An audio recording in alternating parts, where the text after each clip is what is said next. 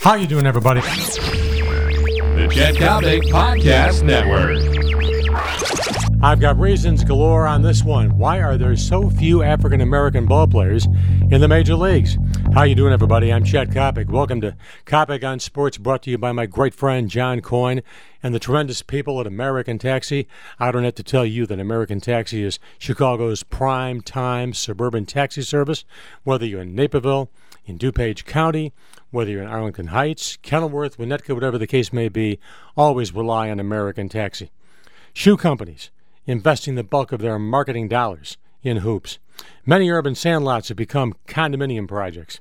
The Hook, back in 1974, 27% of Major League Baseball rosters were occupied by African American ball players. That number is now just 8.5%. Think about that 8.5%. I've got more. The cost of a Wilson A2000 glove, 200 bucks. The enormous influx of Hispanic ball players, street agents who promise kids the world if they play basketball.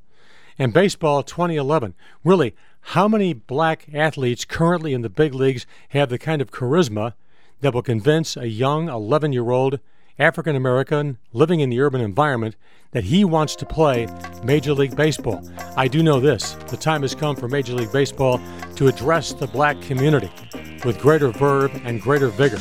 Only 8.5% of Major League rosters composed of African Americans. Something is dramatically wrong.